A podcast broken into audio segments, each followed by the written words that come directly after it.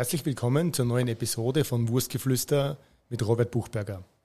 Die letzte Episode mit Nino vom Kirninerhof war wieder voller Erfolg. Danke, dass ihr es euch angehört habt und es war für mich wieder eine total spannende äh, Geschichte, was er erzählt hat. Gerade äh, die Leidenschaft, was äh, er in die, diese Rasse einsetzt und äh, auch die Qualität, was dabei rauskommt, war sensationell. Ich habe dann sogar noch die große Ehre gehabt, dass wir nachher bei ihm das Big Green Egg äh, angeheizt haben und ein supergeiles äh, Bistecca Fiorentina gegrillt haben. Und das Kurt Steak äh, war sensationell, hat gut geschmeckt, war ein schöner Abend. Und das ist auch wieder so eine klasse Geschichte, was bei einem Podcast auch rauskommen kann, dass man einfach coole Informationen bekommt und dann noch einen lässigen, schönen Abend mit netten Menschen verbringen kann.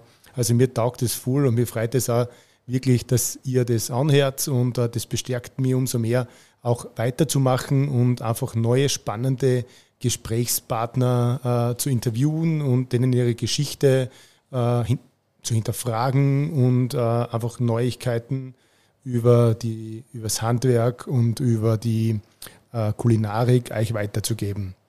Heute freut es mich ganz besonders, bin ich beim Klaus Buchgraber in Anger in seiner Bäckerei wir sitzen da auf, in der wunderschön neu hergerichteten äh, Filiale oder in seinem Stammgeschäft in Anger.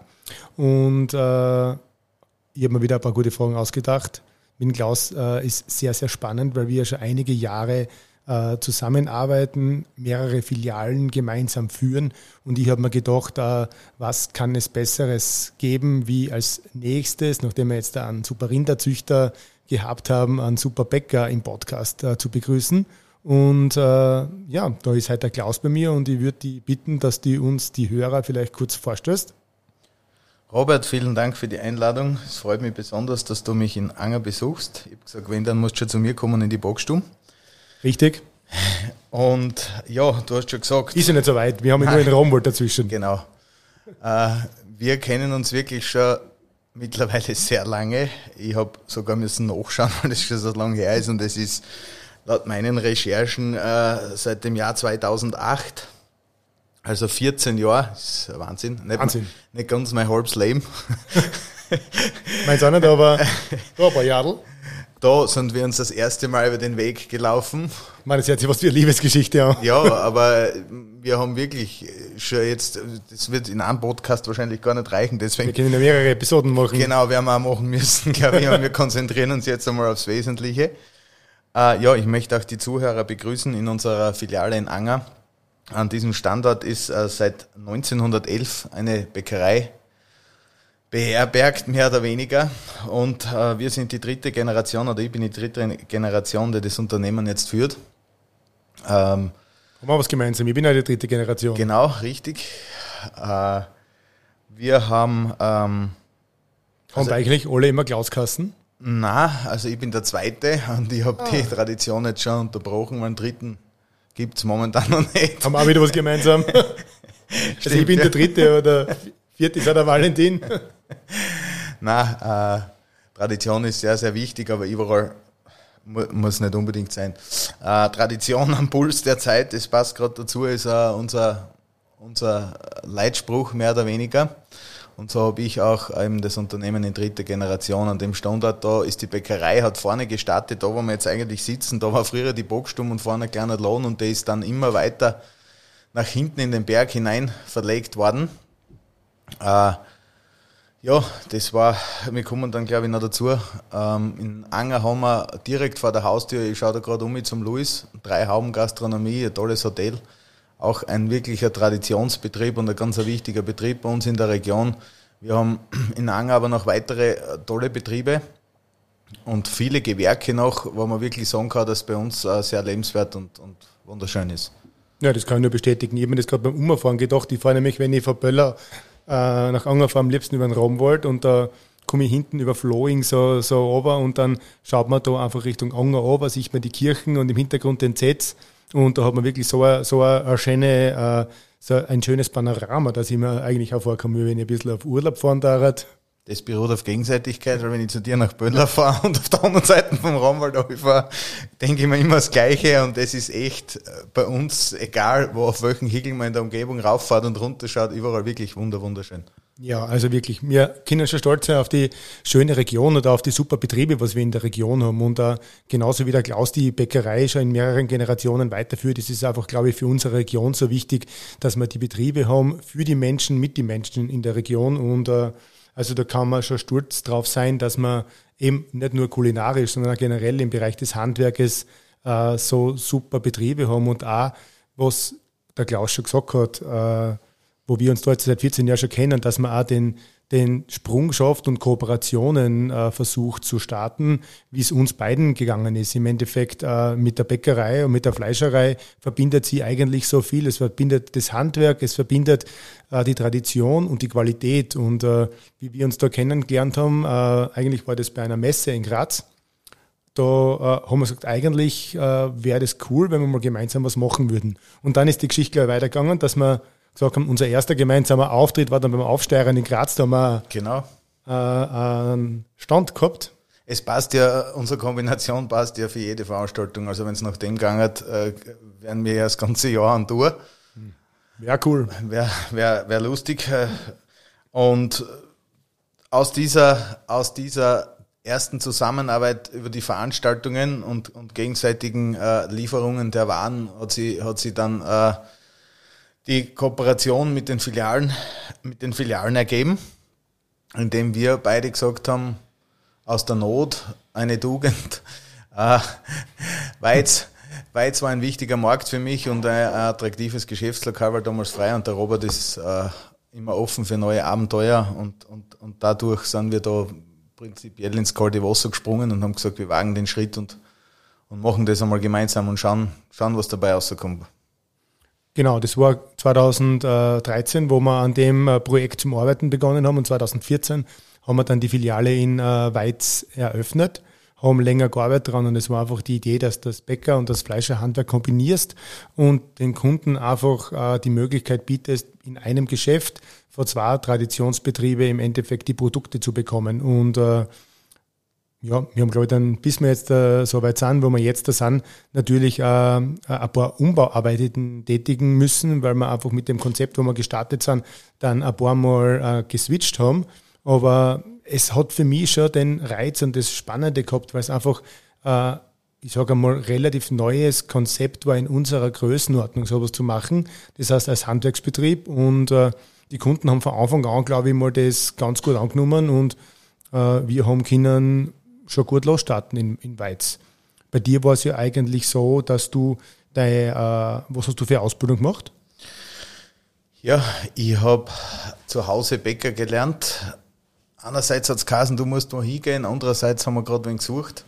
Da das gerade so passt hat, wir haben ähm, über 40 Jahre Lehrlinge ausgebildet und nachdem das eben gerade passt hat und, und ich ja, froh darüber war, dass ich dann daheim lernen habe können, habe ich das, habe ich das angenommen und habe das daheim gemacht. Äh, es, es, es war ja dann so, dass das, zumindest war es halt früher so, es ist dann da als, als Sohn nichts geschenkt worden, im Gegenteil. Äh, ich bin sehr oft in die Bresche gesprungen, habe das aber auch gern gemacht. Das war nicht immer Gas, weil die Freunde sind halt da und dort länger fortgegangen. Das war halt bei mir damals ein bisschen schwierig, aber es war eine schöne Zeit und äh, ich habe sehr viel auch noch mit meinem Opa zusammengearbeitet, auf das ich gern zurückdenke. Und ja, war einfach ein, ein, ein, Lehrjahre sind keine Herrenjahre, hat es früher geheißen und, und, und das, das war, war auch noch so. Und, und ja, hat passt und war interessant. Und ich bin alle Positionen, ich bin schon relativ früher dann also es war nicht dann klassisch, dass ich nach drei Jahren also quasi ausgelernt war oder die Tätigkeiten übernommen habe, die dann eigentlich ein Gesell macht. Da ist man dann eingewachsen und im Endeffekt sind wir dann natürlich ein paar Phasen übersprungen und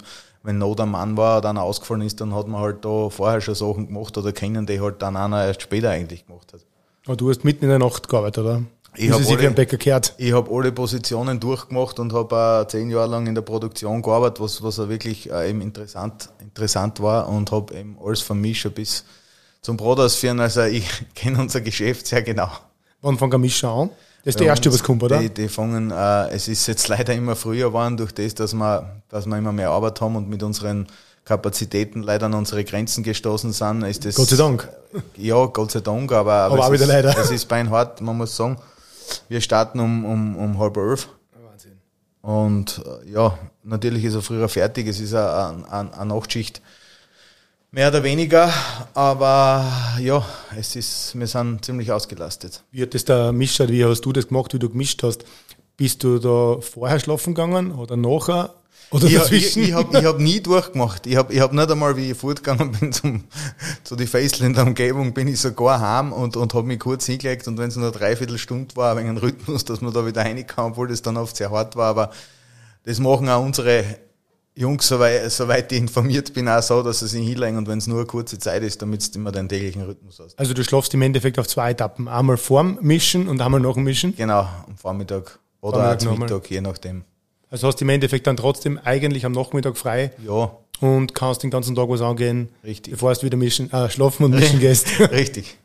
Na, das ist schon spannend, weil im Endeffekt die, die, die Leute, äh, wenn du jetzt ein Brot oder ein Semmel kaufst, hast du ja eigentlich das gar nicht im Hintergrund, was da, da passiert alles. Du bist einfach so verwöhnt, dass du alles kriegst und dass da Menschen, ich sage einmal, in die ganze Nacht einmal anfangen und arbeiten, dass am nächsten Tag das fertige Gepäck da ist, ist schon eine große Leistung für alle Mitarbeiter, die was da in der Branche arbeiten. Und äh, das gehört, glaube ich, auch sehr geschätzt.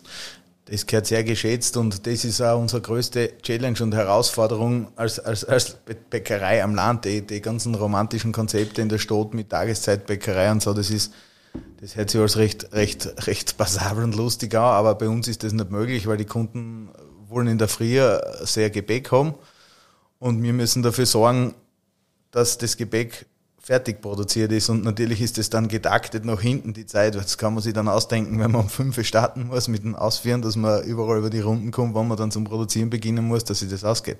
Ja, es ist wirklich unglaublich. Also wann kommen dann die anderen Bäcker? Wenn du sagst, der Mischer fängt jetzt um halb elf an? Ja, dann um, um 12, 1 und um 3. Also das ist ein bisschen gestaffelt und, und unsere Erna, die die Milchspeisen und die Feinbäckereien macht, die startet ein bisschen später. Okay. Also hast du dann wirklich so getaktet da, genau. dass die, dass, dass dann einfach die, jeder, was die jeweilige Produktionsaufgabe hat, ein bisschen später kommt. Genau. Und dann wird eigentlich jetzt zum Ausliefern Liefern gestartet. Genau.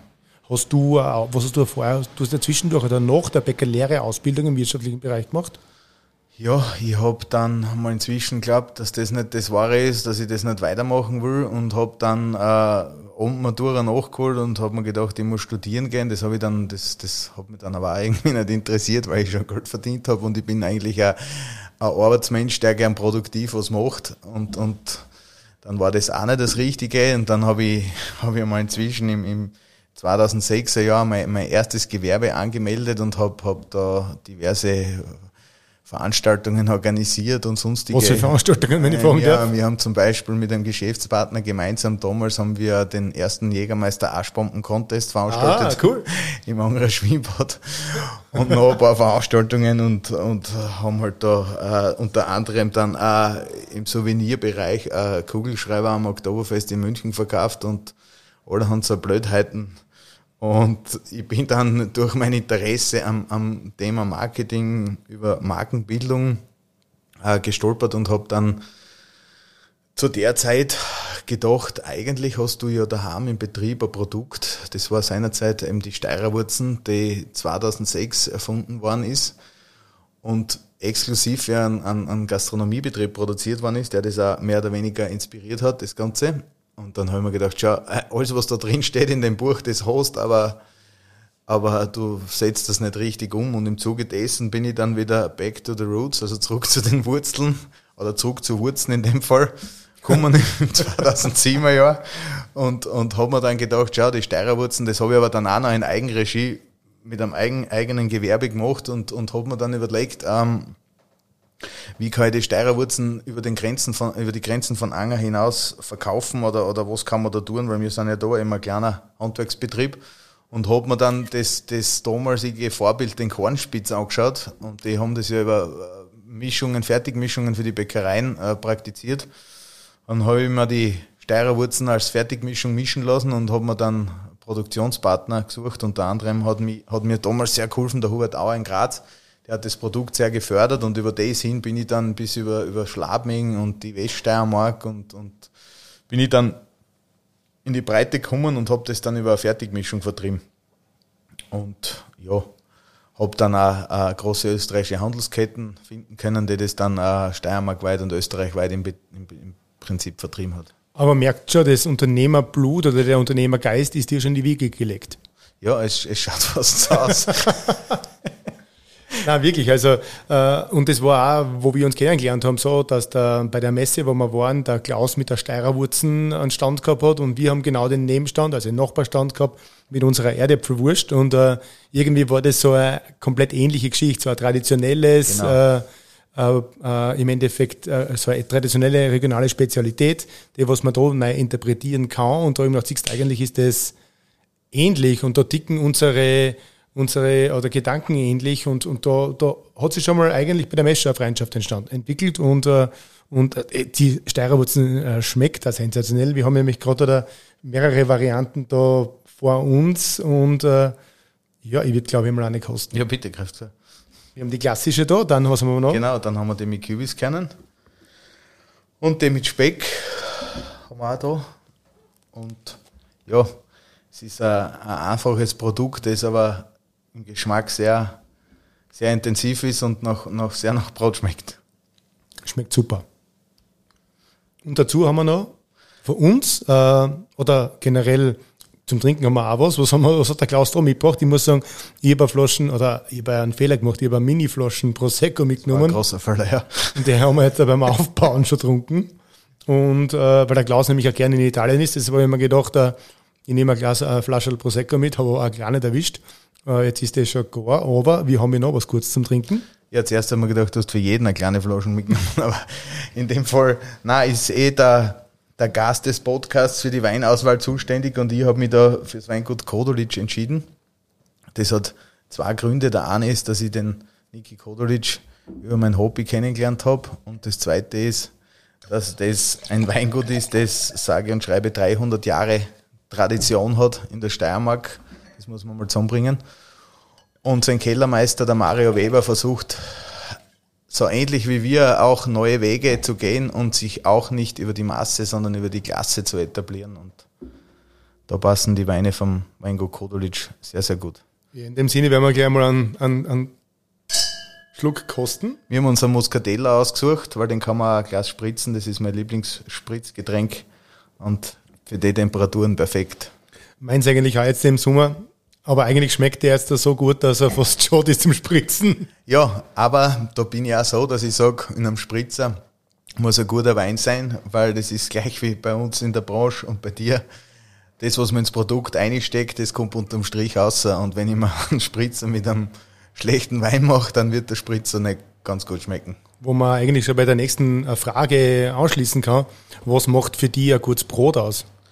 Ein gutes Brot ist, ist eigentlich ganz einfach erklärt. Äh, es steht auf der Startseite unserer Homepage. Äh, die wichtigste Zutat beim Brotbacken, das ist Zeit. Und beim guten Brot schmeckt man das auch sofort, ob da der Teig Zeit gehabt hat zum Ruhen und zum Reifen oder nicht.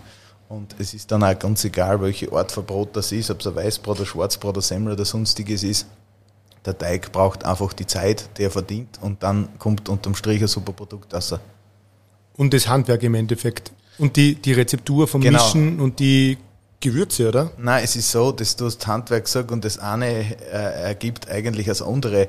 Du kannst kein Industrieprodukt mit langen Teigrunden produzieren, weil das eben kein Handwerk ist und die haben eben keine Zeit. Da ist alles voll automatisiert und Zeit ist Geld und das ist ganz das gleiche wie bei dir beim Fleisch. Wenn was länger reift, verliert es viel an Gewicht und das will die Industrie einfach nicht. Das ist ein großes Problem. Ich kann dem auch nur im Endeffekt äh, zustimmen, weil da, ich weiß, meine Schwiegermama tut ja Brot backen und äh, da sehe ich auch, wie lang dass der Teig im Endeffekt äh, ruht, bis er mal weiterverarbeitet wird. Und die, das braucht schon Zeit. Also das, das, das ist sicher die, die Qualität dann im Endeffekt. Ja, und das ist auch ein Problem der heutigen Zeit. Die Unverträglichkeiten und so kommen nicht von irgendwo her, sondern zum größten Teil auch leider davon, dass durch die Industrialisierung der gewissen Produkte und Branchen halt einfach die, Pro die Enzyme sich nicht dementsprechend ab, genau. und abbauen können im Bockprozess. Die ganzen Industrieprodukte werden größtenteils die Bockprozesse eben unterbrochen und dadurch äh, ist die Enzymeaktivität nicht ganz verloren und, und ja, da ist auch die Bockzeit kurz, nicht nur die Teigruhe. Hat, deine, hat der Großpap, Großvati zum Beispiel das Brot schon gleich gemacht wie jetzt, das andere, Bauernbrot? Oder hast du die bei den Rezepturen, äh, hast du die geändert?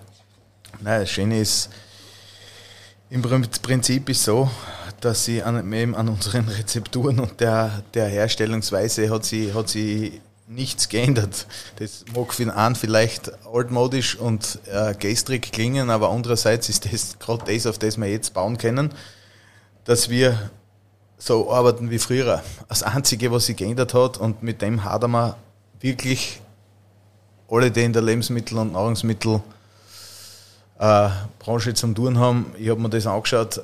Das weiß auch, auch jeder, der sich damit beschäftigt.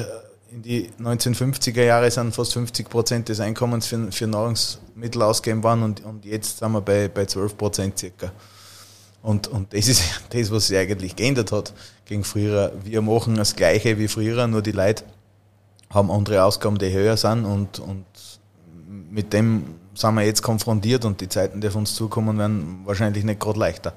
Ja, und es hat sich einfach, ich glaube einmal, die Größe der Haushalte verändert, weil früher waren einfach bei den Bauernhäusern bei uns in der Region einfach mehr Familien äh, wohnhaft. Jetzt da äh, werden die Wohnungen oder die, die Haushalte immer kleiner. Jetzt hast du halt im Endeffekt nicht mehr den Kunden, der was einen ganzen Lab kauft, sondern äh, der was ein kleines äh, Weckert vielleicht nimmt oder zwei. Und äh, das ist im Endeffekt bei der Wurst das Gleiche, weil früher haben wir noch viel mehr Wurst in Stangen braucht, weil einfach die Familien größer waren, mehr Geausen geworden ist, äh, auf die Höfe, sage ich mal, ein anderes Essverhalten geherrscht hat, weil da ist ja früher schon nach dem Frühstück eine Jausenpause gewesen, dann war Mittagessen, am Nachmittag oder gegen am Abend du nochmal gejausend. Ja, und das keiner hat das Smartphone, keiner hat das Smartphone, Entschuldige, aber keiner hat das Smartphone gehabt.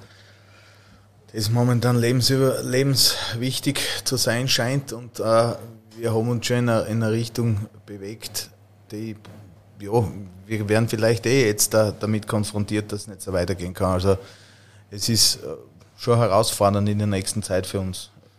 Ja, total. Und ich glaube, äh, das ist ein wichtiger Punkt, äh, warum ich den Podcast mache, dass man einfach äh, euch informiert, äh, wie, wie schwierig das im Endeffekt auch sein kann, aber auch in, in, in so einem Lebensmittelbetrieb, aber auch wie schön und spannend. Das heißt, äh, dass wir gerade, glaube ich, wirklich in so einer Zeitenwende stecken ein bisschen, genau. wo man da vielleicht, wenn man zurück zu den Wurzeln denkt und zurück auf die Qualität denkt, im langfristigen Sinn äh, den richtigen Weg gehen wird. Es kommt ja meistens, es ist, ich rede gern mit älteren Leuten oder, oder unterhalte mich gern mit, mit, mit Reiferen, die schon einiges mitgemacht haben und ich habe mit meinem Opa viel geredet. Aber wenn man schaut, es kommt ja alles irgendwie wieder zurück. Das ist ja bei den Trends in der Mode und überall das Gleiche. Alles, was irgendwann einmal wieder modern war, kommt wieder. Und ich, ich glaube auch jetzt, es kommt nur ein bisschen anders, schätze ich mal. Es wird es war halt in die 50er Jahre oder in die 60er Jahre, 70er Jahre, wie mein Opa nach dem Krieg, also der ist ja nach dem, zur Geschichte nochmal kurz vielleicht, äh, die damalige Eigentümerin der Bäckerei, die hat keine Kinder gehabt und der Mann und mein Opa und die ganze äh, Belegschaft damals hat müssen in den Zweiten Weltkrieg einrücken und, und tragischerweise sind da alle gefallen, bis auf meinen Opa, der ist da zurückgekommen. Und nachdem sie dann Witwe war, hat sie da allein das nicht weiterführen können. Und mein Opa hat das dann, der ist nur mit einem Sackeln und mit ein paar Utensilien dahergekommen, der hat nichts gehabt und hat das dann da mühevoll aufgebaut. Und damals war es halt wirklich so, durch das, dass die Leute so viel fürs Essen ausgegeben haben, haben die halt echt viel Arbeit gehabt und haben, haben sie verarbeitet ausgesehen im Prinzip und, und hätten können mit noch mehr Bus ausführen und so weiter. Und das hat sich halt dann leider durch die Industrialisierung und durch das, dass die Handelsketten immer stärker geworden sind und selber angefangen haben und gesehen haben, wo man was verdienen kann, das selber übernommen haben, ist das natürlich immer schwieriger geworden und, und das hat halt jetzt da in den letzten Jahren, muss man ganz ehrlich sagen, den Höhepunkt, den absoluten Höhepunkt erreicht. Und es ist, es ist einfach anders geworden, aber ich glaube, dass das wieder zurückgeht in die Richtung, nicht, dass die Leute wieder 50 Prozent fürs Essen ausgeben, das würde ich mir wünschen, das nicht, aber dass die Leute wieder bewusst, die was das Geld ausgeben, bewusst zu den Produkten der kleinen Betriebe greifen, weil sie sich was Gutes tun wollen. Und man darf ja nicht vergessen, Lebensmittel sind ja Mittel zum Leben. Und da muss man sich schon mal Gedanken machen, was man in sich hineinstopft oder ob man bewusst was, was, was kaufen oder essen will, damit man dem Körper auch was Gutes tut. und ob man nicht irgendwo vielleicht sonst verzicht, verzichten kann, damit man nicht dort sparen muss. Das muss eher jeder selber für sich entscheiden. Ja, bin ich ganz bei dir im Endeffekt. Und äh, wie gesagt, das sind schon so Parallelen, was jetzt dazwischen äh, Fleischerhandwerk und Bäckerhandwerk eben da ist, weil wir eben Grundnahrungsmittel für die Bevölkerung erzeugen und das auch in der Vergangenheit immer so gewesen ist. Und äh, da hat es ja auch in jeder Ortschaft äh, mehrere Bäckereien, mehrere Fleischereien gegeben. Die Kunden haben sich abgewechselt, sind einmal dort gegangen, einmal da gegangen, du hast Stammkunden gehabt und das hat sich halt die letzten Jahre einfach extrem ausgedünnt. Das heißt, es sind natürlich einige Fleischereien zugesperrt worden, es sind äh, viele Bäckereien zugesperrt worden, die großen sind größer geworden, die kleinen haben aufgehört. Die ganzen Auflagen, was an äh, heutzutage äh, im, im, im ganzen äh, Lebensmittelhandwerk auch im Endeffekt, was richtig ist, hygienisch gesehen äh, aufgetragen werden, werden nicht leichter. Und äh, da sind wir, glaube ich, noch zwei Betriebe, der Klaus und ich, die es wirklich geschafft haben, äh, in die neue Zeit zu bringen, so ein traditionelles Handwerk. Und das haben wir im Endeffekt auch gemeinsam entschieden. Äh, ich glaube, das war dann 2016, 17, dass wir unser Branding äh, erneuern. Und da waren wir auch, kannst du sagen, gemeinsam bei der gleichen Agentur in Wien, beim Riemenbauer Franz und haben da, da die Bäckerei und die Fleischerei eigentlich gemeinsam neu aufgesetzt, sind auch den Weg gegangen, mit dem Risiko, dass es natürlich ein großer Kostenfaktor war. Und da bin ich ja den Klaus dankbar, dass er damals auch gesagt hat, na, gehen wir den Weg auch gemeinsam, schauen wir, dass wir die, das Erscheinungsbild nach außen einfach beide erneuern und modernisieren. Und das war, glaube ich, auch ein wichtiger Schritt für beide Betriebe, oder? Das war ein wichtiger Schritt zur richtigen Zeit, weil wir haben dann auch einige Nachahmer gehabt in unseren Branchen, was immer wieder eine Bestätigung ist für den Schritt, den man gemacht hat. Äh, ja, und wir, wir sind jetzt so weit, dass wir sagen, auf das können wir eben aufbauen, was wir damals gemacht haben. Und da sind wir schon wieder ein bisschen voraus und wir sind auch über unsere gemeinsamen oder auch extra Social Media Auftritte und Kunden-Apps auch ständig dran, dass wir uns da wieder irgendwie ein bisschen anpassen oder Tradition am Puls der Zeit steht vor mir, dass wir das wieder ein bisschen forcieren und schauen, dass wir da einfach gewappnet sind für das, was auf uns zukommt und dass wir da dabei sind einfach. Da gehört auch ein Podcast dazu, oder? Genau, da gehört ein Podcast dazu und ich muss da gratulieren zu dem Podcast, der war bis jetzt immer sehr interessant. Danke, Klaus.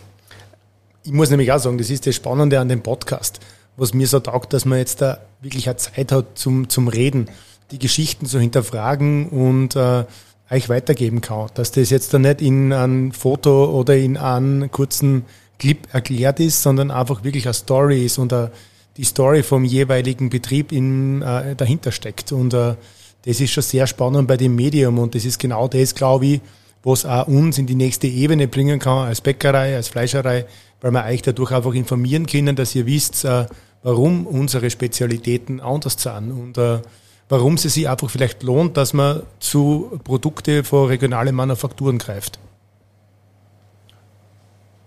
In diesem Sinne habe ich eine neue Frage. Was waren deine größten Erfolge und deine größten Rückschläge? Die größten Erfolge, fangen wir mit den Rückschlägen an. Ich bin ja ein positiver Mensch. Äh, die größten Rückschläge, das sind das sind, äh, die größten sind sicher die, die, also für mich persönlich auch, auch finanzielle Auswirkungen gehabt haben, klarerweise. Und das sind dann auch, wenn man so, so Grundsanierungen macht mit so alten Gebäude und, und, und äh, Betriebsstätten und Produktionen, dann, dann kann man das halt vorher leider nicht ganz planen. Und das war halt eines meiner ersten Projekte, nachdem ich den Betrieb übernommen habe, dass ich das von vorn bis hinten saniert habe und da kommt halt dann immer irgendwas zum Vorschein, das man halt dann nicht ganz vorher kalkulieren kann. Aber da muss man durch und ja, man lernt und wächst mit jeder Herausforderung und, und das sind eigentlich die größten Rückschläge und, und, und Niederlagen, die man, die man im Laufe der Zeit oder im Laufe des Unternehmertums, das, da musst, da musst durch und, und die größten Erfolge sind halt dann schon wieder die, wenn das alles fertig ist und man sieht, was, was man gemacht hat äh, dann, dann ist man schon wieder stolz und muss ja echt äh, oft am Riemen reißen und sagen, schau, jetzt bleib einmal stehen und schau mal zurück, was du schon gemacht hast. Nicht immer nur nach vorn, man muss schon einmal nach hinten schauen und sagen, jetzt äh, schau mal, was da alles passiert ist in den letzten fünf bis sechs, sieben, acht, zehn Jahren. Es ist oft unvorstellbar, was man da schafft in so kurzer Zeit, auch wie du deinen ganzen Betrieb neu aufgebaut hast und erweitert hast. Man muss schon auch mal Zeit haben zum Zurückblicken und nicht immer nur nach vorn. Total. Also wenn ich da schaue, ich sitze da gerade in der Filiale in Anger, das ist so eine schöne Bäckerei, wo eben genau auch die Philosophie von der Bäckerei Buchgraber durchkommt. Dass du auf der anderen Seite die Tradition hast, mit den Fotos, mit den Bildern auch vom Handwerk und trotzdem die, den modernen Aspekt mit Holz, mit Fliesen. Einfach von der Haptik her sieht man, äh, dass einfach Qualität dahinter steckt. Und äh, das glaube ich, da kannst du schon extrem stolz sein auf den Betrieb und auch auf den ganzen Auftritt da. Und das ist in unserem Handwerk natürlich extrem wichtig, dass nicht nur das Produkt passt, äh, das wird vorausgesetzt, sondern auch die, die äh, ich sage einmal, der Auftritt nach außen. Und äh, na, da sind wir, glaube ich, schon auf dem richtigen Weg. Und äh, du bist da auch du auf dem richtigen Weg, weil wie wir uns dann entschieden haben, im Endeffekt die Filiale in Weiz gemeinsam zu starten, war dann die nächste Story, dass äh, wir eine Filiale in Weiz und in, äh, noch Weiz, eine Filiale in Leoben und eine in Kapfenberg übernommen haben. Das war eigentlich auch eine relative Schnellschussaktion. So viel zum Thema Höhen und Tiefen. Äh, haben wir dann probiert äh, zu wachsen, äh, einfach wenn man, wenn man es nicht probiert, kann man es nicht wissen, war damals ein bisschen genau, das Thema. Das, das Wachstum war unserem damaligen Wissensstand voraus. Ja, genau. wir sind auch nach unserem Wachstum nachgewachsen im Endeffekt. Genau. Aber ja, war eine interessante Zeit. Es, meine, es ist ja nicht vorbei, es ist eine interessante Zeit und man hat dadurch auch gelernt, wie es ist, äh, wenn man so Geschäfte zum Beispiel in einem Einkaufscenter hat, dass das nicht so leicht ist, weil es andere Öffnungszeiten hast, weil es einfach äh, andere Vorgaben dort sind, höhere Mieten, äh, schon eine höhere Frequenz, aber im Endeffekt glaubt man vorher, bevor man sowas gemacht hat, dass das vielleicht einfacher und schöner ist, wenn man nur die Sonnenseiten von so einem Center sieht, sondern haben wir auch die Schattenseiten kennengelernt oder einfach mit denen umgehen äh, gelernt und haben wir dann auf Anschlag, glaube ich, einmal um äh, 20 Mitarbeiterinnen ja. mehr gehabt. Und äh, das war eine spannende Geschichte, was dann der Klaus und ich gemeinsam gegangen sind, weil ich, ich damals gesagt habe, allein hätte ich das nicht geschafft, dass ich das zwei Filialen übernehme. Das waren klassische Fleischereien eigentlich.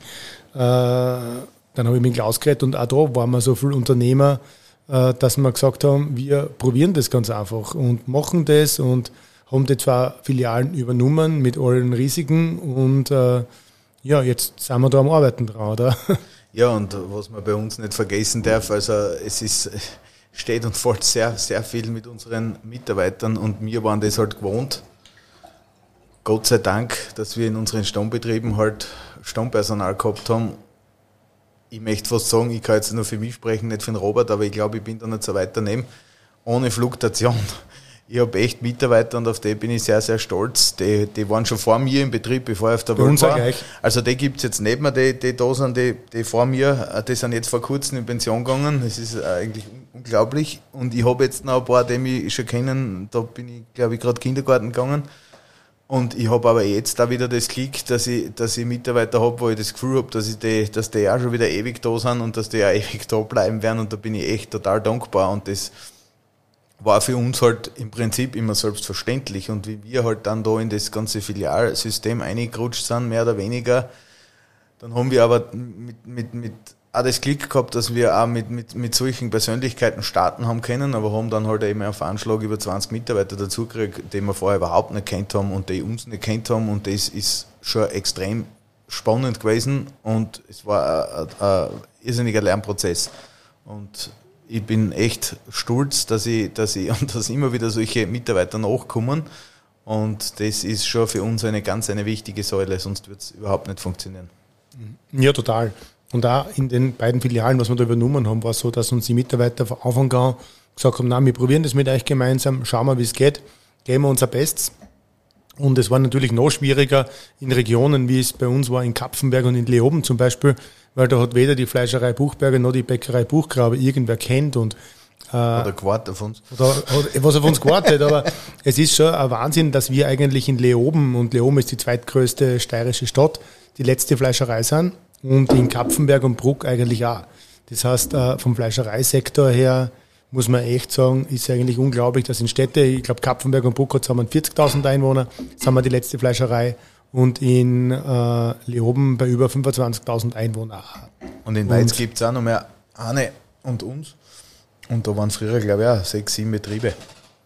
Und also, noch, noch ist eigentlich schwer, dass man einfach die Kunden äh, auch mit unserer Qualität einfach dazu bringen, in die Geschäfte zu kommen, weil wir noch fünf, sechs Jahre eigentlich immer noch relativ nice sind und äh, die Leute uns nicht so kennen, sie das Einkaufsverhalten einfach gerade in Städte extrem geändert hat und äh, da sind wir auch weiter am Arbeiten, weil wir äh, zum Beispiel für unsere Kunden eine eigene App entwickelt haben. Also wir schauen auf alle Richtungen, was wir irgendwie äh, Kunden erreichen können und informieren können und was da einfach geht bei unseren äh, Spezialitäten.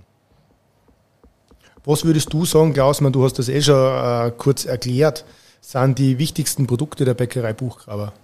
Also bei uns ist so, dass das Brot tatsächlich die Rezeptur ist, die mein, die mein Opa wahrscheinlich schon gehabt hat. Ganz genau kann ich es nicht sagen, aber seit ich involviert bin in das ganze Geschehen, und das ist jetzt da schon fast über 30 Jahre, war das schon so und, und wir da heute noch so gehandhabt und unsere meisten Rezepturen sind noch so wie früher und die Arbeitsweisen auch. Also das Brot ist einmal ganz ein wichtiges Produkt für unseren Betrieb. Und dann haben wir natürlich durch die Steirerwurzen ein wichtiges Produkt als Alleinstellungsmerkmal dazu bekommen. Aber unsere ganzen Produkte zeichnen sich, glaube ich, dadurch aus, dass man es einfach schmeckt, wie wir arbeiten und, und was, was drinnen steckt. Und es, es freut mich oft, wenn ich irgendwelchen Bekannten, die, die nicht immer meine Produkte kaufen oder kennen, was mitbringen und die, und die wissen das dann gar nicht, dass das von mir ist. Und dann sagen sie, was ist das für Semmel? Bist du ist dir gut? Denke ich mir, schau, herrlich, wunderbar, so, so tolle Produkte machen wir oft, oft weiß man es gar nicht zum Schätzen, wenn man es immer hat, sage ich mal. Aber bei uns steckt eigentlich äh, überall viel Herz drin. Darf ich da kurz klatschen? Bitte. Nein, jetzt wirklich zum Applaudieren, weil die Produkte sehr gut, wirklich sensationell sind. Und ich nehme ja immer Jausen mit zu unseren Podcasts und äh, da habe ich mir gedacht, was passt besser zu einer Steirerwurzen, wo wir in Weiz gemeinsam die Filiale haben, wie ein Mulbradl. Und äh, ja, jetzt habe ich äh, Buchberger Mulbradl aufgeschnitten ja, du, du, du, du, es ist ja die Ruckwurst bei dir, das musst du ehrlich sagen. Mit denen habe ich am Anfang am meisten Probleme gehabt, mit Ruckwurst.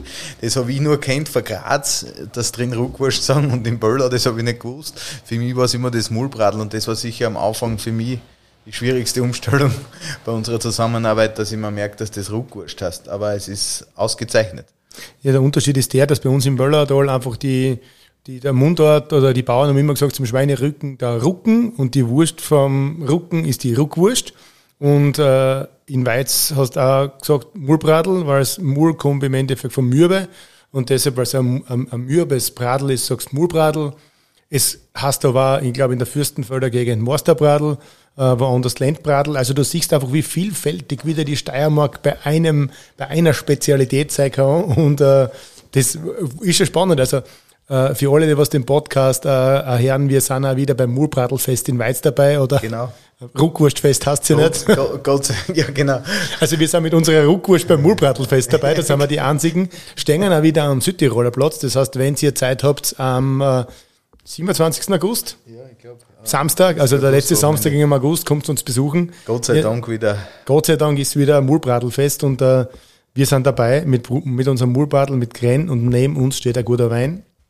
Also, mir läuft das Wasser im Mund ja, zusammen. ich muss da jetzt ein Bladel kosten. Bitte, lass das schmecken. Herrlich. Na, und vor allem die Kombination mit der Steirerwurzen. Das heißt, beim Mulbradelfest kriegt ihr von uns auch ein Mulbradel mit einer Steirerwurzen und äh, das passt einfach so gut zusammen, weil die Steirerwurzen mit dem, mit dem, äh, ich sage mal, Brotteig äh, ist einfach äh, wirklich die perfekte äh, äh Begleitung zum Mulbradel und zum Gren hast eigentlich vom Teig her bei der Steirerwurzen den gleichen wie beim, beim Brot oder ist es da ein bisschen anders?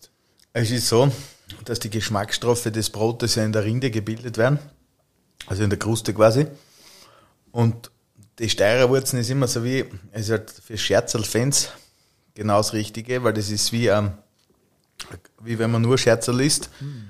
Und darum schmeckt auch Scherzel anders und es schmeckt ja auch, wenn es viele nicht wahrhaben wollen, es schmeckt ja ähm, ein Brot wecken, wenn er am gleichen Tag ist, anders wie ein Leber oder ein rundes Semmel, anders wie ein langes Semmel. Mhm. Weil eben einfach die wichtigsten Aromen in der Krusten sind und wo mehr Krusten ist, ist mehr Geschmack. Weil du gerade gesagt hast, Semmel. Was ist der Unterschied von so einer maschinell gefertigten Kaisersemmel und von einer Handsemmel? Ja, es sind von den Zutaten her haben wir also jetzt keinen Unterschied, aber die Arbeitsschritte sind wesentlich aufwendiger. Du greifst so eine Handsemmel sicher drei, viermal öfter an und natürlich die Produktion, also eine, eine, eine maschinell gefertigte Semmel wird maschinell gestanzt und kriegt diese Form oder den Stempel und das war's. Und ein Hund, ein Hundkaiser muss man wirklich tatsächlich, und das ist echt schwierig, und wir haben ein paar Jungs, die das super drauf haben. Ich, ich kann es auch, aber bei mir schaut es komisch aus, weil ich bin Linkshänder, jetzt sind die Kaisersemmeln verkehrt, auch wenn es komisch klingt, aber es ist, es, es ist so. Ähm, die ist auch rust, ist rustikaler und schmeckt knuspriger, weil man einfach auch mehr Luft wieder mit wirkt quasi in das Ganze heißt es. Und es ist man muss das lernen. Man muss da einige, möchte ich fast sagen, tausend gemacht haben, damit man das wirklich kann. Und da seht ihr ja wieder, das ist echt was Spezielles. Und wenn da die Handkaisersemmel, ich sage einmal, um wie viel wird es mehr kosten? Ja, sie kostet äh, zwischen 50 und, und 80 Prozent mehr wie eine normale Semmel. Aber ich meine, die Frage ist ja, muss ich mir 10 Semmeln um, weiß ich nicht, 1,80 kaufen und, und, und zwei essen und, und 8 wegschmeißen oder, oder alt werden lassen oder Bressel rein? Oder kaufe ich mir sowieso nur zwei, weil mehr ist sie eigentlich eh nicht und kaufen wir dafür ein richtig geiles Produkt. Genau, das ist die Geschichte, was man sich schon überlegen muss. Und äh, also ich, ich, ich liebe in Klaus seine Handsemmeln und die mit unserem guten Leberkäse ja, äh, in Verbindung ist, ist glaube ich, wirklich eine traumhafte Jausen. Das ist, und a, a ist einfach nur, ich sage jetzt mal nur ein Leberkäse-Semmel, aber in Wahrheit ist eine Delikatesse. Und das ist auch mein absolutes Lieblingsprodukt beim Robert, der Leberkäse. Und ich bin der, der ertappt wird, wenn er in die Filiale kommt und den Leberkäse offen reinschaut, ob irgendwo ein Scherz und mhm. Leberkäse drin ist. Also ich bin der, der die Scherzel immer außer, außer nimmt und dann äh, ein Semmel sucht. Und wenn es dann ein Handsemmel gibt, ach, da kann ich nicht widerstehen. Es ist, und und wenn es zweimal am Tag ist, ist mir das egal. Aber mir geht's auch so. Bei uns ist so der, der, der Leberkäse kommt aus dem Ofen Wasser und äh, dann ist der so schon angekrustet und dann ist natürlich, bin ich der, der was vor der Krusten immer so ein Eckerl wegreißt. Also wenn ihr in unsere Geschäfte mal einen Leberkäse seht, wo so ein Eckerl fällt, dann wisst ihr, dass ein ich äh, kost hab. Du eigentlich Getreide. Ist wie ich, ich sage mal, eigentlich ein wichtigstes Thema im Rohstoffbereich. Äh, wo beziehst du das Getreide her? Hast du eine spezielle Mühle? Hast du spezielle Bauern, mit denen was du zusammenarbeitest? Oder wie machst du das von der Rohstoffbeschaffung? Ich arbeite mittlerweile zu 100% mit der Bichermühle in, in Weiz zusammen, die ja auch eine noch viel größere, längere Tradition haben und ein wirklich toller Traditionsbetrieb sind. Das ist bei uns mit Getreide nicht so einfach, weil die Steiermark ist jetzt nicht gerade als Kornkammer in Österreich bekannt, deswegen sind wir auf, auf äh, Importe aus, aus Niederösterreich mehr oder weniger angewiesen und können uns dann natürlich sehr gut äh, damit selbst versorgen. Das muss man auch vielleicht einmal klarstellen bei der ganzen Debatte, die wir momentan haben und den, den sehr hitzigen Situationen an den Rohstoffmärkten. Im Endeffekt ist so, Österreich kann sich selbst mit Getreide versorgen. Wir importieren nur ganz wenig von Italien und vielleicht einen kleinen Teil aus Ungarn. Also grundsätzlich haben, haben, haben wir in Österreich so gesehen getreidemäßig nicht wirklich was mit der Ukraine-Krise zu tun. Aber natürlich, und, und da bin ich ein, ein strikter Gegner, dass das natürlich ist der Getreidepreis auch börsegebunden und das ist unser großes Problem, warum leider alles teurer wird. Und wir haben aber noch zusätzlich jetzt da versucht, mit, mit, mit der Kerstin Münzer und mit Ewald gemeinsam ähm, eigene Getreideanbauflächen zu finden oder beziehungsweise ist die Kerstin da äh, sehr gut drauf und haben halt versucht, dass man einen gewissen Teil des Getreides auch selber irgendwie aus der Umgebung herkriegen. Kürzere Transportwege und, und total unabhängig vom Weltmarktpreis ist das schon eine tolle Geschichte in Zeiten wie diesen. Welche Produkte machst du jetzt da mit dem Getreide? Da haben wir voriges Jahr einen, also erstmals probiert, den Waldsteinrocken zu ernten und zu verarbeiten. Das ist uns auch, glaube ich, gar nicht so schlecht gelungen. Und ähm, heuer haben wir jetzt einen Dinkel Und wir haben noch was angebaut, aber das möchte ich jetzt noch nicht verraten. Das werde ich dann irgendwann jetzt einmal dann lüften, das Geheimnis. Es ist auch eine, eine alte Urgetreidesorte und ich war auf den Feldern vor kurzem, bevor jetzt geerntet worden ist. Und es ist eigentlich schon arg, wenn man ausschaut, wenn man das Getreidekernel in die Hand nimmt, dann, dann wird dann relativ schnell klar, warum, warum sind die ganzen Sorten verschwunden, weil da einfach zu wenig Ertrag geworden ist, den, den, den die Industrialisierung gefordert hat. Und es ist, man muss sich schon am Kopf greifen, ob das sein muss, die Entwicklung in die Richtung, dass immer mehr Ertrag für, für gewisse. Qualität. Ja, und das ist das Gleiche bei dir. Ich meine, es ist ja, die, die, die Viecher können nicht einmal mehr wachsen, weil es keiner erwarten kann, weil wir das Fleisch brauchen und, und ob das gut ist, das muss man sich schon mal, muss man sich schon mal selber fragen. Also ich glaube, wir sind da wirklich in einer so äh, argen Zeit jetzt eigentlich gewesen, die letzten ähm, ich sage mal, 10, 20, 20, 30 Jahre, dass auch alles immer in Massen da war und schon der Preis oft äh, entscheidend war. Und äh, im Endeffekt haben es die Konsumenten oder haben es wir alle gemeinsam in der Hand, um da einfach ein positives äh, Beispiel zu setzen. Und deshalb sind solche Initiativen, wie der Klaus auch macht, mit dem, mit dem alten äh, Rocken, mit dem alten Dinkel, natürlich äh, ein Wahnsinn und, und taugt uns vor, dass wir das in unsere Geschäfte haben. Und viele Leute wissen das wahrscheinlich gar nicht, dass wir das haben und kostet es einfach einmal. Die Produkte schmecken so, so gut und es ist was, was so Spezielles und ich muss mich jetzt mal beim, eigentlich in die zwicken. Jetzt mal, wenn ich das Wort Produkt sage, das ist eigentlich dem gar nicht, ähm, gar nicht wert, weil das ist wirklich eine Delikatesse im Endeffekt und so sollten wir das eigentlich auch sehen und äh, äh, ich werde schauen, dass ich das Wort jetzt in Zukunft nicht mehr im Mund nehme bei meinem Podcast.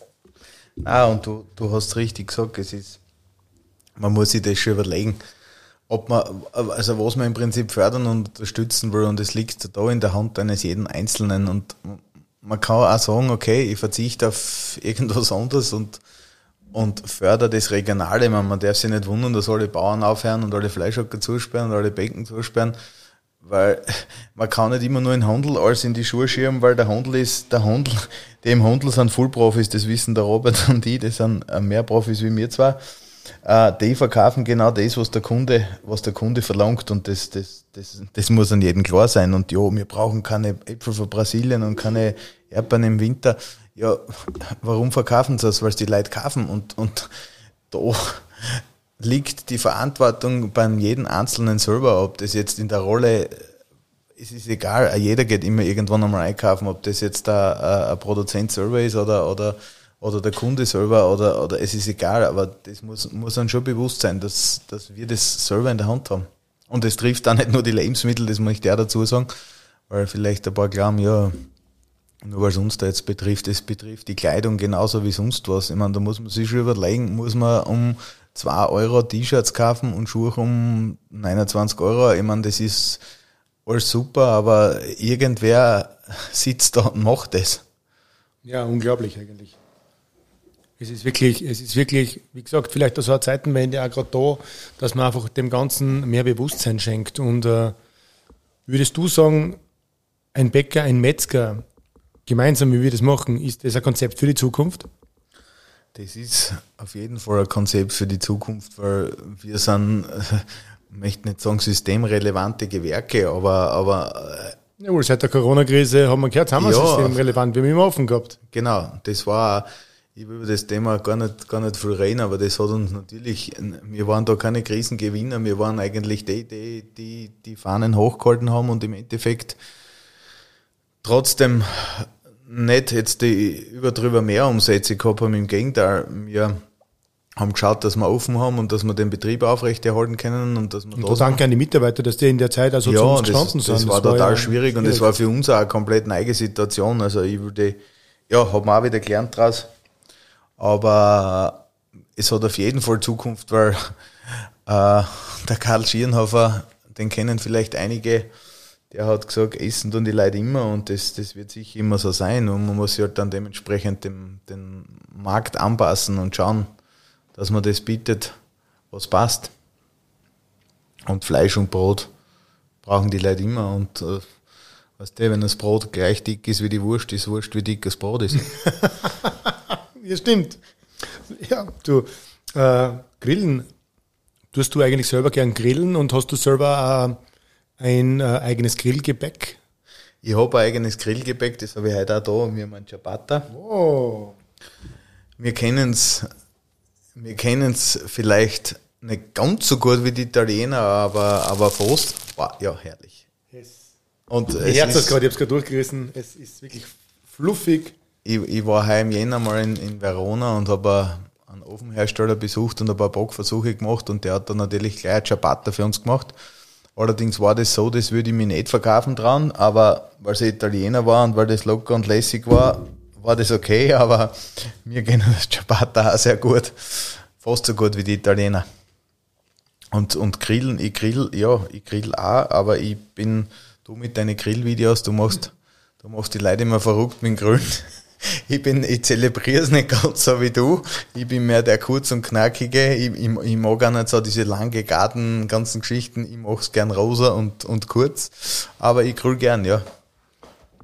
Also nur, ich muss sagen, wenn ihr euch bei uns in die Filialen zum Beispiel so ein Grillbaguette kauft zum Klaus, gell, so ein Ciabatta, das äh, aufschneidet, einfach nur mit ein bisschen an Olivenöl auf den Grüller gebt und dann vielleicht ein klein geschnittene Tomaten noch drauf, das mit ein bisschen an Balsim, Bal, äh, äh, Balsamico äh, abmacht und mit einem Olivenöl noch dazu drauf und ein Basilikum dazu, dann ist das einfach die beste, der beste Start in jeden Grillabend und wir sehen, das schmeckt einfach wirklich sensationell. Und das sind oft die einfachen Dinge, äh, was einfach gut sind. Und das macht es auch wieder aus, dass man bei uns, wie gesagt, zum Grillen nicht nur ein super Fleisch kriegt, sondern auch super Gebäck dazu.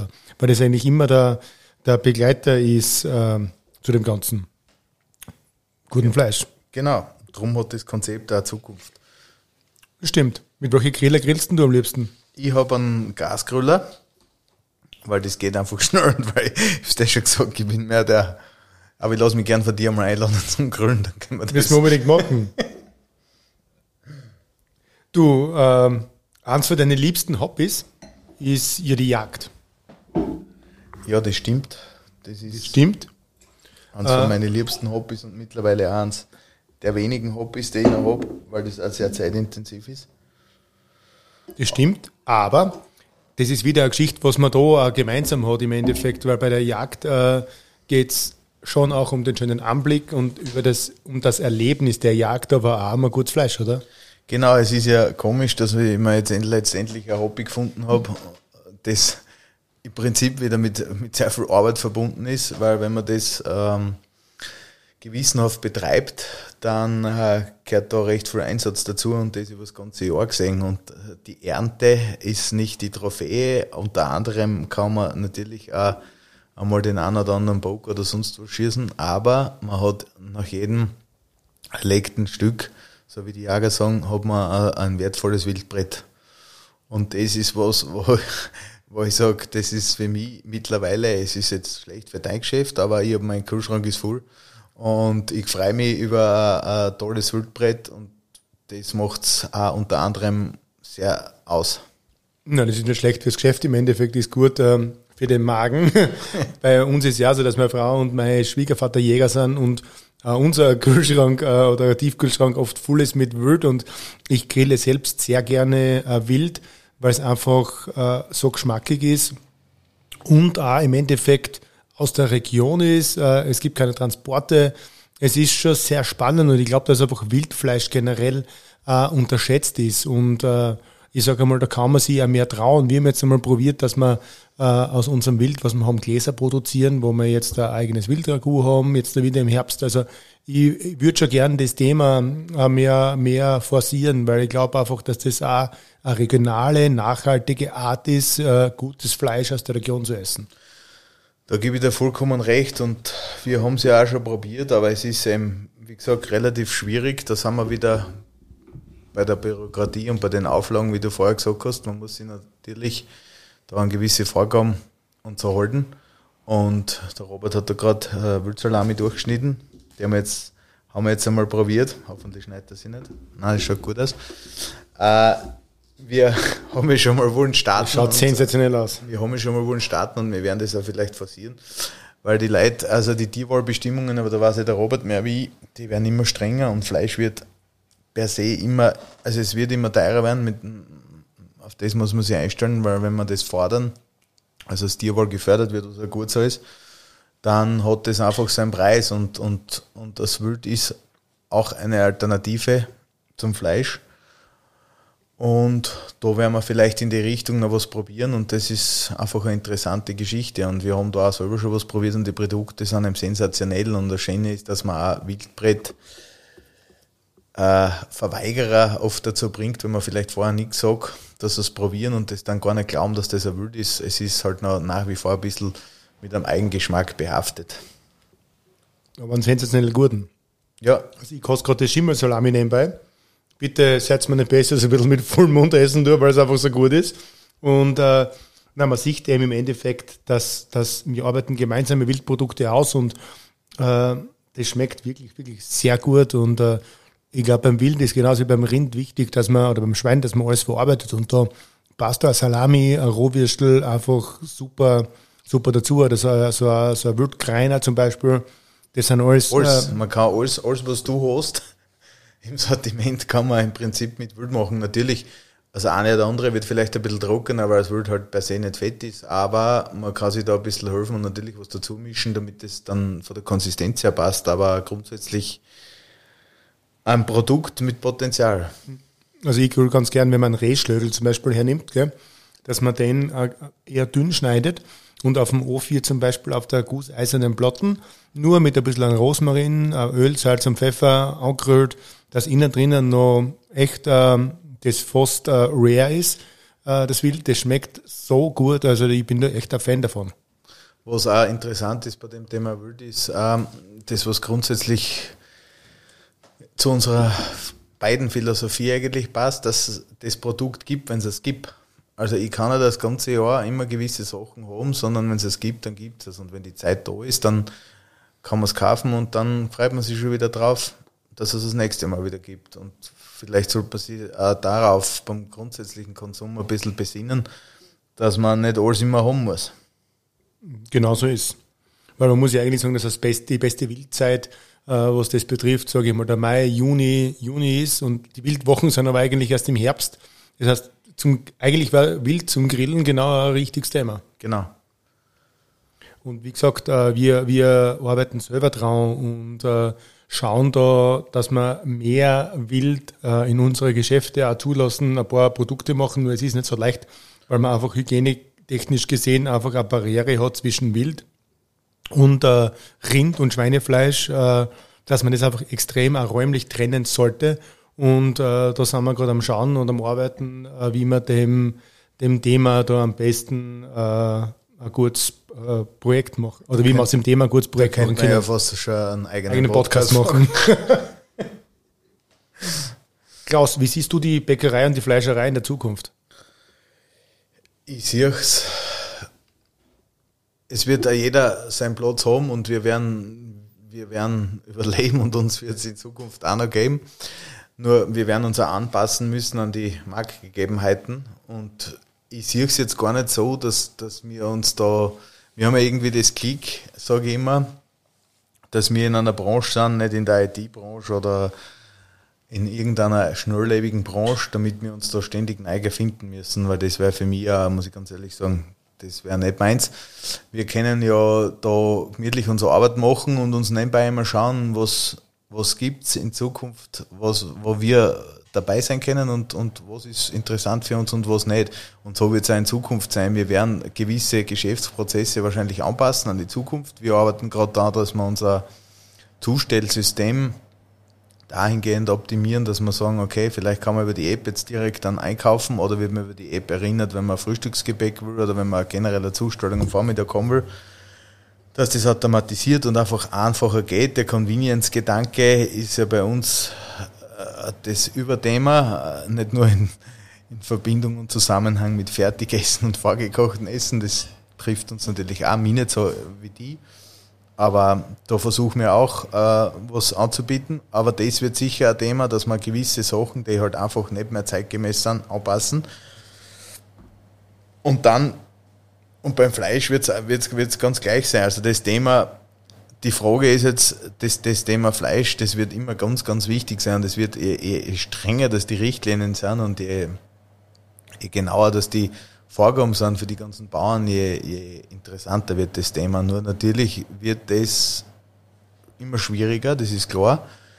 Aber wenn man in so einer Betriebsgröße ist, wie wir sind, kann man sich an die Gegebenheiten anpassen und dann hat man eine Chance, dass, dass, dass man da entgegenwirken kann. Und bei uns wird es sicher so sein, dass wir auch unsere ganzen Arbeitsprozesse umstellen werden müssen, weil wir ja fleißige Mitarbeiter brauchen und uns auf die Suche machen müssen, wie wir die kriegen. Und da, da müssen wir auch äh, von unserer Seite was machen und schauen, dass, dass der Bäckerberuf interessant bleibt und der Fleischerberuf interessant bleibt und dass wir da in Zukunft noch tolle Produkte produzieren können. Aber Zukunft hat das Handwerk hundertprozentig. Bildest du eigentlich Lehrlinge aus? Ich habe inzwischen, muss ich ganz, das sage ich ganz ehrlich, ausgesetzt, weil ich, ich war nicht der letzte Lehrling. Wir haben dann noch Lehrlinge gehabt, die haben auch kaufmännische Lehrlinge immer ausgebildet. Nur es war wirklich, das muss ich echt sagen, es war hart. Und das hat vielleicht auch dazu beigetragen, dass gewisse Berufe nicht mehr, ach, herrlich, dass gewisse Berufe halt nicht mehr so, so sexy sind und sexy waren und halt auch keinen Jungen interessiert haben, weil es eben teilweise brutal war. Und ich wir kehren da halt leider zu, zu den Sparten dazu. Aber man muss auch ehrlich sagen, es, es tun so viele Leute privat Brot backen, grillen oder sonst irgendwas. Es ist beschäftigen sie Leute mit Lebensmitteln und das ist schön. Und es ist schön, wenn es also einen Botschafter gibt, so wie du, Robert, dann bist, die das dann wieder ins, ins, ins, ins dementsprechende Licht rücken, dass es sich verdient hat, das Handwerk. Und es muss aber auch, das muss man ganz ehrlich sagen, von unserer Seite was kommen. Also wir müssen den Beruf so attraktiv ist er ja eh, aber die Rahmenbedingungen so gestalten, damit die jungen Leute sagen, hey, das ist cool, ich, ich, ich arbeite schon gerne in der Nacht, das muss man ja ganz ehrlich sagen. So wie vorher gesagt, ich kann jetzt nicht hergehen und sagen, äh, wir machen also eine Pseudo äh, äh, äh, Wiener Bäckerei, wo ich am Vormittag aufsperre und für die Leute schon halber da ein bisschen was mache. Das, das, das, das, das geht in Ungarn nicht. Wir werden immer in der Nacht was produzieren müssen, so, so ehrlich muss man sein. Aber wir können schauen, dass wir sagen, okay, wir produzieren nur mal einen Bruchteil in der Nacht, den Rest produzieren wir am Tag. Die Qualität steigert sich, indem wir die Kühlkette und den Reifungsprozess fördern und so einfach die Arbeitszeiten attraktiver machen und auch so wieder junge Leute anwärmen können und, und dann bin ich der Erste, der da vorne steht und wieder Leute anwirbt. Aber so ist das natürlich schwierig, aber wir arbeiten dran.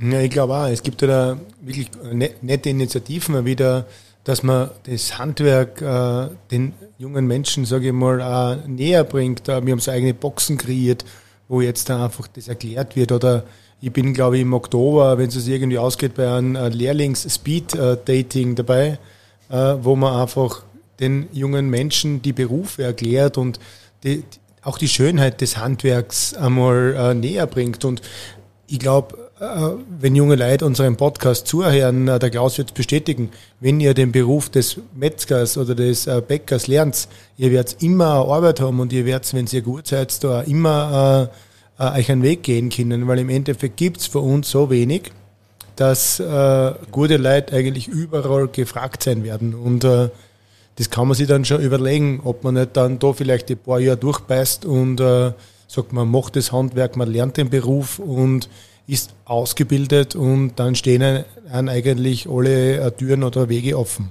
Genau. Du, und äh, was sind deine Ziele für den Betrieb? Ein großes Ziel ist, dass wir eben, wie ich vorher gerade gesagt habe, die Arbeitsprozesse dementsprechend anpassen können, damit wir das einfach attraktiver und, und äh, optimieren können. Und dann, äh, ja, für unser großes Thema ist, äh, nicht nur für uns, für die und für, in Wahrheit trifft es an jeden, der dazu hört, das Thema Energie. Das ist für uns ein, ein Riesenthema. Da werden wir uns noch wahrscheinlich die nächste Zeit damit beschäftigen. Ich habe schon ein Konzept, das möchte ich gerne umsetzen, aber in erster Linie ist für mich jetzt einmal die Arbeitsprozesse an erster Stelle und, und dann schauen wir. Also ich, in Zeiten wie diesen traue ich mir jetzt da gar keinen, ich meine, ich traue mir jetzt sagen, was, was, was ich in die nächsten zwei, drei, vier, fünf Jahre vielleicht geplant habe, aber weiter nach vorn blicken traue ich mich gar nicht und wenn ich da noch einmal kurz zurückschaue, das mit, mit, mit Corona war schon schwierig für uns weil es, wir waren in relativ gutem Fahrwasser 2019 und dann ist 2020 diese Pandemie über uns hergerollt und das hat uns halt alle ein bisschen aus dem Konzept gebracht, sonst wären wir vielleicht ganz woanders, wo wir jetzt sind, aber es ist so, wie es ist und wir werden auch das irgendwie meistern und schaffen. Da bin ich ganz bei dir. Es ist ja im Endeffekt beim Bäcker und auch beim Fleischerhandwerk ähnlich, dass wir dann im Endeffekt so energieintensive äh, Produktions- oder Kühlprozesse haben, dass wir einfach immer wir müssen kühlen, wir müssen heizen, äh, wir müssen die Wurst, sage ich mal, zuerst müssen wir das Fleisch kühlen, dann müssen wir die Wurst erhitzen und dann müssen wir wieder kühlen. Das heißt, wir sind da immer mit Energie zum tun und so wie ich letztes Jahr zum Beispiel eh schon eine Photovoltaikanlage gebaut habe, dass wir eben den Strom, was wir irgendwie selber produzieren können, auch äh, selber nutzen können und das funktioniert auch schon ganz gut, aber es kommt halt wirklich da eine schwierige Zeit auf uns zu, weil man das ja auch in die Kosten irgendwie äh, diese Energiepreise unterbringen äh, muss. Und äh, natürlich werden wir da schauen, was wir einsparen können, dass man an Energie einsparen kann, aber kühlen werden wir müssen und äh, erhitzen werden wir müssen. Das sind die zwei Themen und da sind wir sicherlich auch in einem Handwerk, sage ich mal, wo das extrem äh, spannend werden wird in den nächsten Jahren. Das ist bei uns ganz das Gleiche und ist eine riesen Herausforderung. Ich sicher auch, also mein Ziel ist ja, dass ich wirklich weg vom Öl komme. Da schwebt mir schon ähm, eine Variante mit Pelletsöfen vor und, und ja und auch die, die Stromkosten über Photovoltaikanlage irgendwie zu unter Kontrolle zu haben und das selber zu erzeugen und auch mit dem Nachbarn, der Luis hat ja nicht nur das Gasthaus, der hat auch ein Wasserkraftwerk, also das ist auch ein Thema, mit dem, wo ich mit dem schon geredet habe, dass man da auch mit Wasserkraft und Strom aus und vom Nachbarn mehr oder weniger beziehen können, weil er in der Nacht im Prinzip keinen Strom braucht und wir in der Nacht aber da viel Strom brauchen. Das wäre ein super Projekt, ja. Also man hilft und schaut und tut im Prinzip, ja, es wird. Aber wo hilft und schaut, ich glaube, das wird genau für die Zukunft auch das Wichtige sein, dass wir uns gegenseitig helfen. Einerseits die Betriebe untereinander, im Handwerk, in der Gastronomie, in der Lebensmittelbranche und auch gemeinsam mit euch Kunden, sage ich mal. Genau. Äh, dass man da an einen Strang zieht und dass man dann auch schaut, dass solche Traditionen, wie wir aufgebaut haben, jetzt da beim Klaus jetzt da seit 1911, 11, bei uns seit 1946, jetzt nicht wegen so einer Krise irgendwie untergehen müssen, weil einfach äh, wir die Kostenstruktur nicht mehr schaffen. Und ich glaube, wenn man da gemeinsam an einen Strang zieht, äh, schafft man auch die Krise und äh, wird dann gestärkt daraus äh, durchgehen. Man muss nur ehrlich drüber reden, dass das keine äh, leichten Zeiten für alle Betriebe in dem Bereich äh, werden. Aber jetzt haben wir über die, äh, ich sage mal, können wir über die äh, netten Sachen wieder reden. Äh, in Anger ist es eigentlich so schön. Äh, was würdest du sagen, sind deine liebsten Platzadler da? Man muss jetzt nicht in Anger sein, es kann ja ein Schlabling sein, oder? Oder wo sind deine liebsten Restaurants, Buschenschenken? Was würdest du unsere Hörer in der Steiermark empfehlen? Boah, das ist, wir haben so viel, also im Prinzip kann jeder, der zuhört, man, wenn er von der Steiermark ist. fangen wir mal um in Schladming an. Wenn er, wenn er von der Steiermark ist. Klaus ist nämlich, muss ich kurz die Hörer gerne, sehr gerne in Schladming und äh, hat ja, da einen großen ist, Bekanntheitskreis und äh, es ist kann ich da oben ein paar gute Tipps geben? Es ist, ja, Obersteiermark. Es ist bei uns, ja, man muss sich touristisch bei uns ja überlegen, bei uns ist ja, ich meine, in Anger zum Beispiel ist so, dass ich in zwei Stunden bin ich ja überall. Da bin ich, wenn ich will, am am See in Kärnten, da bin ich im ewigen Eis in Schlabming, da bin ich, ich bin in kurzer Zeit in Graz, ich bin in unter zwei Stunden sogar in unserer Bundeshauptstadt. Also man muss schon das so auch sehen. Also, das bist du für auch. Genau, ja, genau. Also die Oststeiermark eben, wenn man das jetzt so sagen, wir, wir liegen ja wirklich das grüne Herz Österreichs. Von uns weg ist man ja überall Vier Stunden mehr, also ist auch in dreieinhalb, wenn es sein wenn man will. Schnell fährt. Genau, und bei uns selber ist es auch noch so schön. Also die Lieblingsplatzerler in der Steiermark bei uns, also in Anger, ich beschränke mich jetzt auf unseren Umkreis, weil in der Steiermark gibt es so viele, dass da, da finden wir keinen Anfang und kein End. Aber bei mir ist, ist beim, beim Nachbarn natürlich, beim Louis drüben, ist, ist, ist wunderbar und eine kulinarische Inspiration, wenn man hinkommt. Und wir haben die Rauchstube auch, das ist sehr urig, das ist sensationell und sehenswert. Und, und, und was mir besonders gefreut im Buch, in unserem Apfeldorf, da hat auch wieder ein, ein Hotel oder ein, ein, ein alter Wirt, der Kirchenwirt, der Hofer hat neu umgebaut. und hat da wirklich, also Hut ab, vor allem der in der Gastronomie jetzt da so einsteigt und, und das investiert. Das ist auf jeden Fall ein Besuch wert. Es ist auch wunderschön, also mitten in der Apfelgegend. Und bei uns ist auch nicht weiter die Buschenschenken am Kulm. Wir haben die Römerweinstraße vor der Haustür. Wir haben so viel schöne Plätze.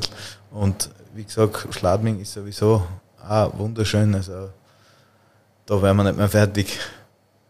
Ja, Klaus, du, wir haben, glaube ich, wirklich ein schönes Gespräch gehabt. Danke, dass du dir die Zeit genommen hast. Danke für den Wein. Danke für die äh, Würzsalami, für die Steirerwurzen. Äh, möchtest du unsere Zuhörer noch was sagen? Haben wir was vergessen? Sollen wir noch was? Nein, haben wir alles haben, durch? Wir haben alles durch und wir haben nichts vergessen und es war ein Nein, natürlich äh, äh, nicht vergessen haben wir nichts, aber wir haben, glaube ich, so viel zu sprechen, dass wir immer noch eine zweite Episode machen könnten. Gell?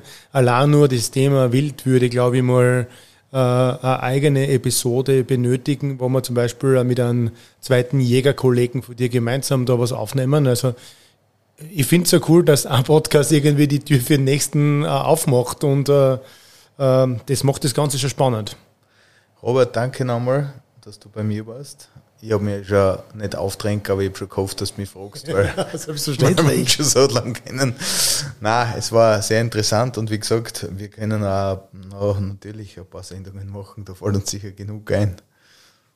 Ja, danke, Klaus. Danke für alles und danke euch allen äh, fürs Zuhören. Ich hoffe, äh, diese Episode von Robert Buchbergers Wurstgeflüster hat euch wieder gefallen und die nächste Episode kommt dann wieder, wenn es fertig ist. Danke fürs Zuhören und äh, euch einen schönen Tag noch. Tschüss.